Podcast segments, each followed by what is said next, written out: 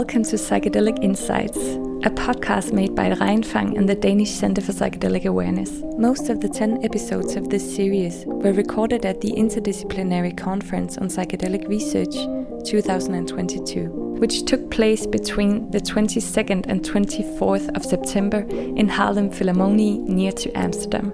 In the series, you will meet ten speakers from the conference who all do research or work within the psychedelic field. Each of them takes different perspectives to the study and usage of psychedelic substances, and our hope is that the episodes will collectively leave you with an impression of the variety of themes and interests currently at play in the blooming interest in psychedelics. If you have never heard about psychedelics but your interest is piqued, then go to the first episode in this series, where we provide a crash course that will get you dressed to the sound journey ahead. As most of the podcasts are recorded at the conference where more than one thousand people attended, we hope that you can bear with the sounds of coffee machines, piano playing, and other people talking now and then.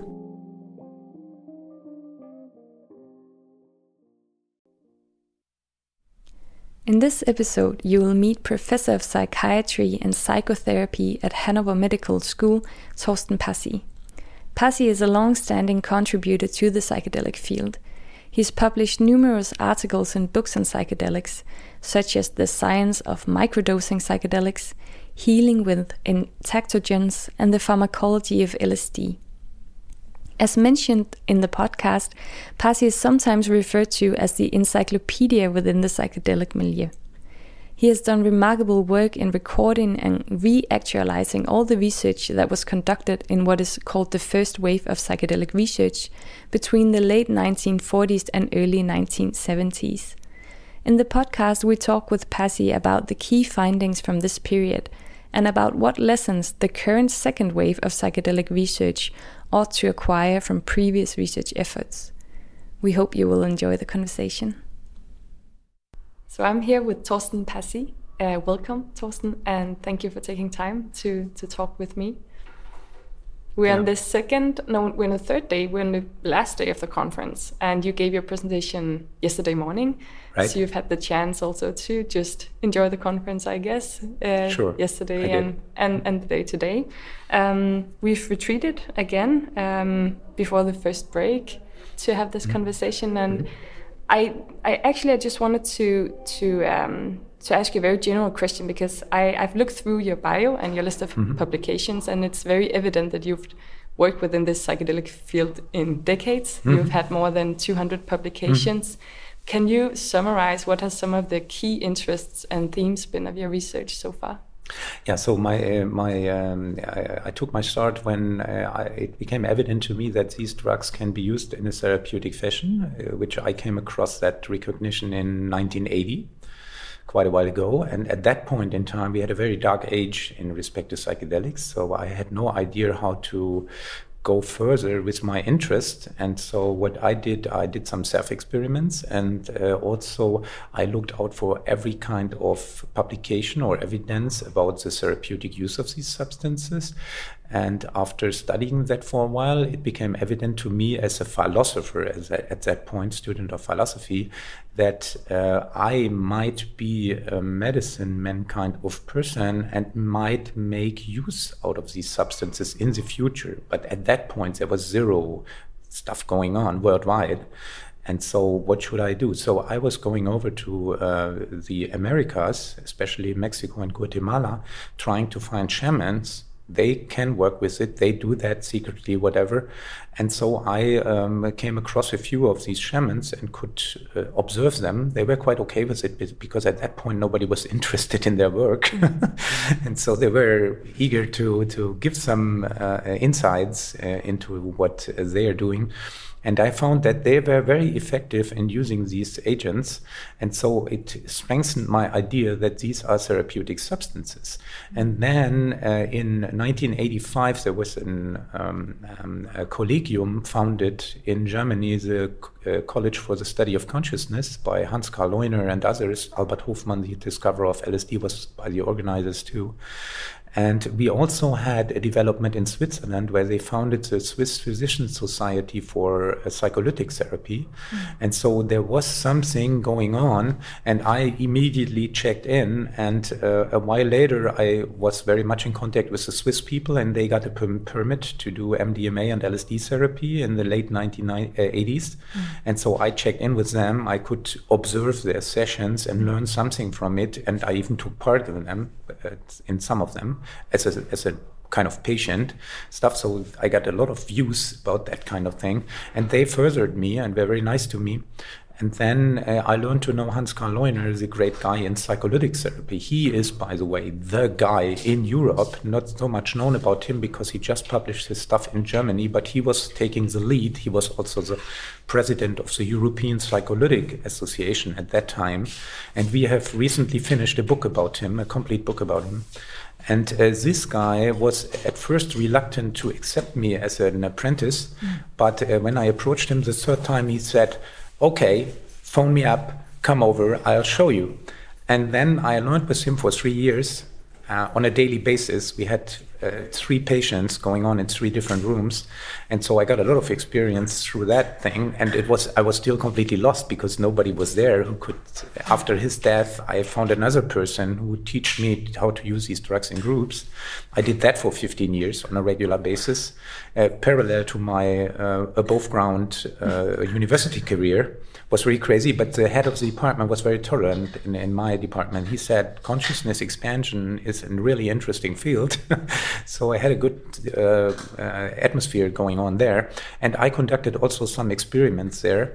Uh, but my uh, main thing was to uh, to gain a comprehensive knowledge about these substances on all levels, because I came from two ways of studying the stuff: philosophy, sociology, history, and medicine, and psychiatry, and neuro uh, uh, physiology. And so I have a very broad understanding of the matter. And at that point, there was not so much research going on. So what could you do? You can study it on a practical level, on a theoretical level, on a historical level. And this is what I did. And so yeah, today they call me the walking encyclopedia of psychedelic drugs because I've read virtually everything. I'm very well informed, and I'm still in favor of the matter. And I'm quite open, as you can see if, when I talk to you. Yeah, and my, uh, my uh, main interest was in, uh, not in microdosing, as I wrote a book about it, or the history things. My main uh, thing is to use these substances in a therapeutic fashion, and I've done so for years, or tens of years. Mm-hmm. And so right now I'm eager to conduct trainings and, and help people to do serious trainings, and in an appropriate fashion, not just making money and telling we are doing the right training and stuff.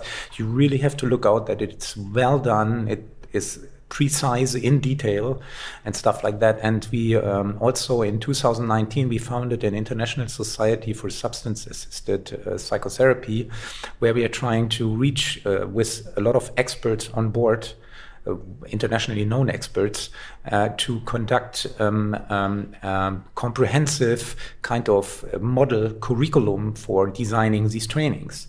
And even if the people not go for it in the sense of replicating it, they can get stuff out of it, and they get an idea how an ideal curriculum might look. Mm. Yeah. So you've really been on the sideline of this uh, psychedelic wave, of the first wave, as they call it, mm-hmm. and the second wave, as mm-hmm. which we are right yeah. at or searching yeah. at the moment. Yeah. Um, so it's interesting that they call you the encyclopedia, because you've actually yeah. worked within various fields. Yeah. But yesterday a presentation yeah. was on this topic. So um, the title of your presentation was... Um, Lessons oh, from the first wave yeah, of uh, psychedelic research, or especially in respect to therapeutic applications. And what yeah. I did, I gave an outline what... what has been learned during the nineteen sixties and early seventies in respect to how to conduct the sessions, uh, practical issues like should you do a breakfast in advance or not, yeah. stuff like that. You should do a light breakfast in advance. That is a recommendation which came out of it, because otherwise your sugar level will go down quite a bit and you might go on a bad trip because yeah. of that. But in pharmacological research, it's usual that the people don't uh, eat a big meal in advance of getting a drug. And so therefore, these are insights from that phase, but also that you have to have it prepare another psychotherapy setting with uh, subjects. If you give them a psychedelic drug in a, let's say, lower level, mm-hmm. which is a European tradition, by the way. There are two traditions. I mentioned, I have to mention that. One is a psychedelic model, which is giving people higher doses to induce a kind of consciousness expanding con- experience of co- connectedness, of a mystical kind of uh, uh, experience. And this can be a very deep-reaching experience, altering your value system and, and may make you a little bit of a better human and stuff like that. But uh, the uh, treatment success, as we have known from the sixties, is not that long-lasting usually. Mm-hmm. It means you have to have uh, accompanying psychotherapy. Mm-hmm. Otherwise, you will not go through your personal issues, and they play a role too, not just your connection to the mystics or to God or whatever. And so the, uh, the European tradition was another way, uh, which has been called psycholytic, mm. means uh, lower doses and on a more regular basis, means uh, from uh, five to twenty-five sessions, and consequently uh, embedded in a psychotherapy framework. So in fact, it is the opposite around. It means you have an ongoing psychotherapy and you put some spice in there, mm. meaning you deepen the process by a session once in a while. You know, but the psychotherapy process is the base for it. Mm. And that's different from the psychedelic approach, which has been, meanwhile, reduced to two hours of preparation and two hours of integration and stuff like that. Mm. You will not solve your personal problems and your interpersonal issues in two sessions and two hours of therapy. That's not, that's kind of impossible. And so we are a little bit reluctant about to check into the psychedelic renaissance, because we might even think that after the psychedelic renaissance will be over because the results are not that durable. Mm-hmm. You have to do more therapy and stuff like that. There might be a second phase of the new wave, which might be called the psycholytic renaissance. Mm-hmm. But we are not at that stage. I think in two years, we may have another situation when the people have come down from the psychedelic hype and the bubble has bursted, and then they might come up and say, okay, we have to be more humble, we have to do more psychotherapy. It's not that good of an approach that you can push a button and you're beyond depression. It's not that easy. And then we would come up with the older psycholytic approach, which is still valid, I think. Mm-hmm. And but, you know, the psychedelic uh, Um, bubble has mainly been generated by the U S, and they have another background. So they had in history, if you go back, the psychedelic approach was originated in Canada, and they had Indians over there taking peyote mush, uh, peyote cacti and stuff like that. So they were accustomed from their tradition to the high dose approach, mm. so to say, because they have known from these Indians that some of their sociopaths and also alcoholics got better through these rituals. And so there was a tradition about that. And so the psychedelic approach originated that way. And in Europe, they had psychoanalysis going on as the main method of psychotherapy. And so they thought, okay, we can intensify uh, psychoanalysis, and we can also reach out for patients, which we can't reach with the usual psychoanalytic approach, because we can activate their unconscious to be open more about the psychotherapeutic uh, uh, way of working on themselves. And that worked out quite well, and but it has been forgotten. Yeah. But I would also uh, like to mention that uh, there are, uh, from the first phase of the therapeutic application, there are seven hundred publications around, and two hundred about psychedelic therapy and five hundred about psycholytic therapy. Wow. So that is the main. That was the main approach, without questions. They had in Europe, they had twenty-five treatment centers, clinical clinics, mm. and with the psychedelic approach, they had less than five. Mm. In the U S, mm. nothing in Europe. So the, there is a European approach and the American approach. So you know that yeah. it's the new wave started somewhat in the U K, and they have very much of an affinity to the U S, much more so than with Europe, where they. Because of the Brexit, they are out of Europe, meanwhile. Yeah. So, you know, there are two different lines of uh, what we can do with these drugs in a therapeutic fashion. It's a super interesting approach, because sometimes uh, the first wave of psychedelic research is framed in a little critical manner, that it also had some critical aspects to it. But it's really interesting to hear you talk about what are the lessons that we can actually learn, something that some key findings mm-hmm. that were found back then. So you've mentioned this one with the psycholytic therapy that mm. has been almost forgotten. Yeah. Um, are there any other key lessons, as you see, that we should consider in this new yeah wave? yeah okay so there there was um, uh, there was one uh, key center about psychedelic therapy in the U S. It was it was located in Maryland, and for example Stanislav Grof, a well-known figure, worked there. Also Bill Richards, a guy still active here at the conference, teaching with me about uh, uh, how to handle these substances in a therapeutic setting. Uh, these guys were key in the former times, and they were kind of leading the paradigm. And interestingly enough, they found that their latest, even their latest studies, Um, there is a rumor that uh, psychedelic research or psychedelic therapy research has been stopped because of the prohibition. That's Uh, in fact untrue. So the American government financed five studies which have been uh, conducted in a methodologically sound fashion about alcoholism and the psychedelic approach, and neurotics and the psychedelic approach, and all these studies produced zero results. It means they couldn't show that the psychedelic therapy model is better than usual psychotherapy. Mm. So they failed to prove that that method is worth it. And so this is why the research was stopped, because it didn't it doesn't make sense to invest in an approach which has been proven to not working. Mm. And so the guys at Spring Grove, at that Maryland Psychiatric Research Center, the key leaders at that point with psychedelic therapy, they concluded, and you can read that in one of their last dissertations, which a person has done there, they said, we have to combine these approaches. And for example, Stanislav Grof and the main findings of his first most significant book, Realms of the Human Unconscious, were generated from psycholytic work, what he did with lower doses in Czechoslovakia. Mm-hmm. And so they came to the conclusion, let's make up a new model, integrate both approaches, and they called it the psychedelic approach. Mm-hmm. So it combines psycholytic work with all the The careful work, the little work on the ego, it, as it has been called by Sigmund Freud, the father of psychotherapy. And um, that means that you work on your psychodynamic as well as your interpersonal issue on a more kind of small step way, you know, on a weekly basis for, let's say, a year or longer.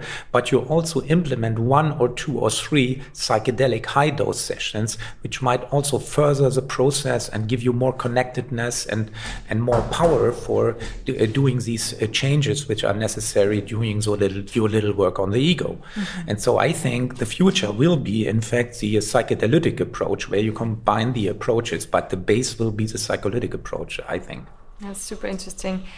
In your opinion, has the current research in any way progressed beyond what we found in the first wave? Are we still just replicating the findings that they did? Yeah, we are mainly replicating the findings. And even if we uh, look at the neuroimaging research saying, oh, there's more chaos in the brain. You know, everybody who has taken that drug in a uh, sufficient amount will tell you, oh, there's more chaos in the brain. So we didn't find out so much new.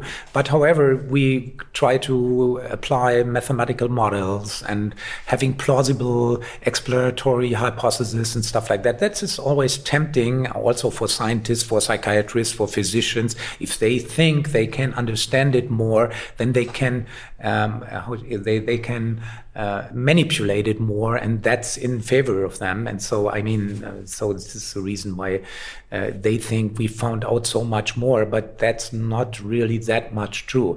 But it's also interesting, if you are inventing the wheel again, Uh, if nobody knows about the wheel before, the history of the wheel, so to say, then they might think, oh, we found something really new. But the people yeah. have not that much historical knowledge.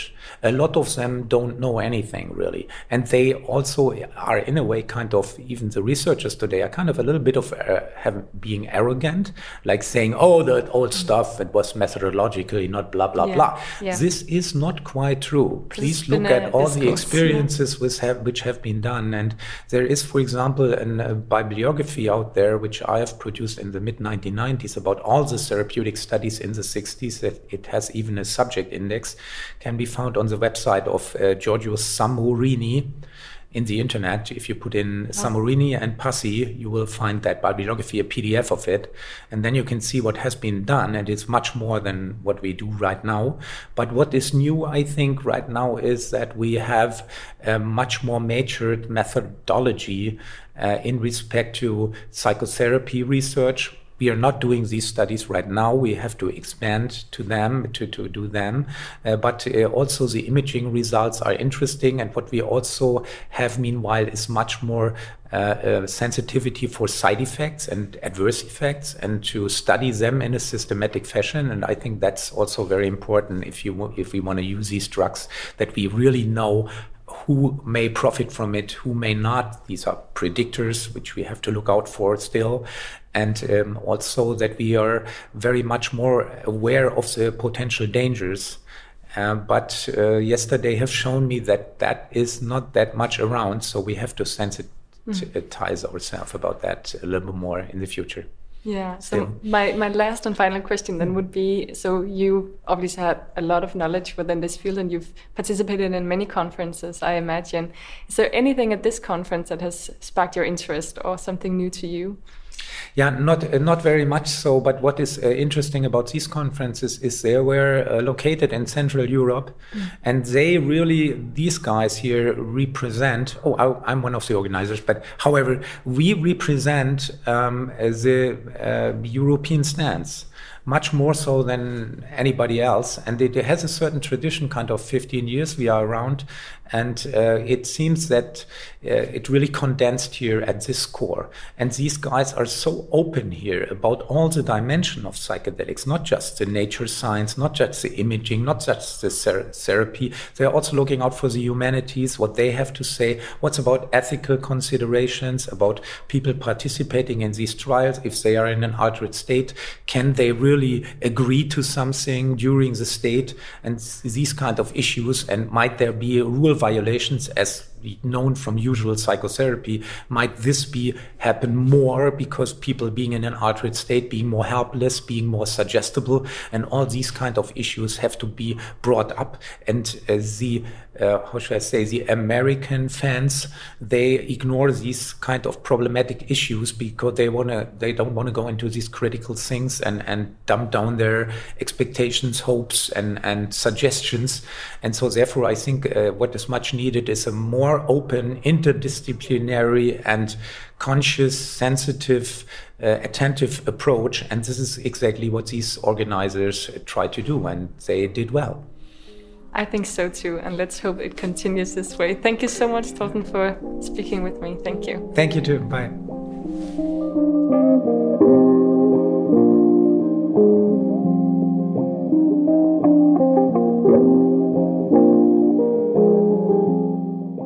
Thank you for listening. This podcast was made in a collaboration between Reinfang and SEPTA at the Danish Center for Psychedelic Awareness.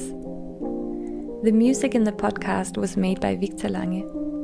Thank you to the Open Foundation for organizing and funding the I C P R conference and for providing us with a quiet space during the conference days for doing the podcast recordings.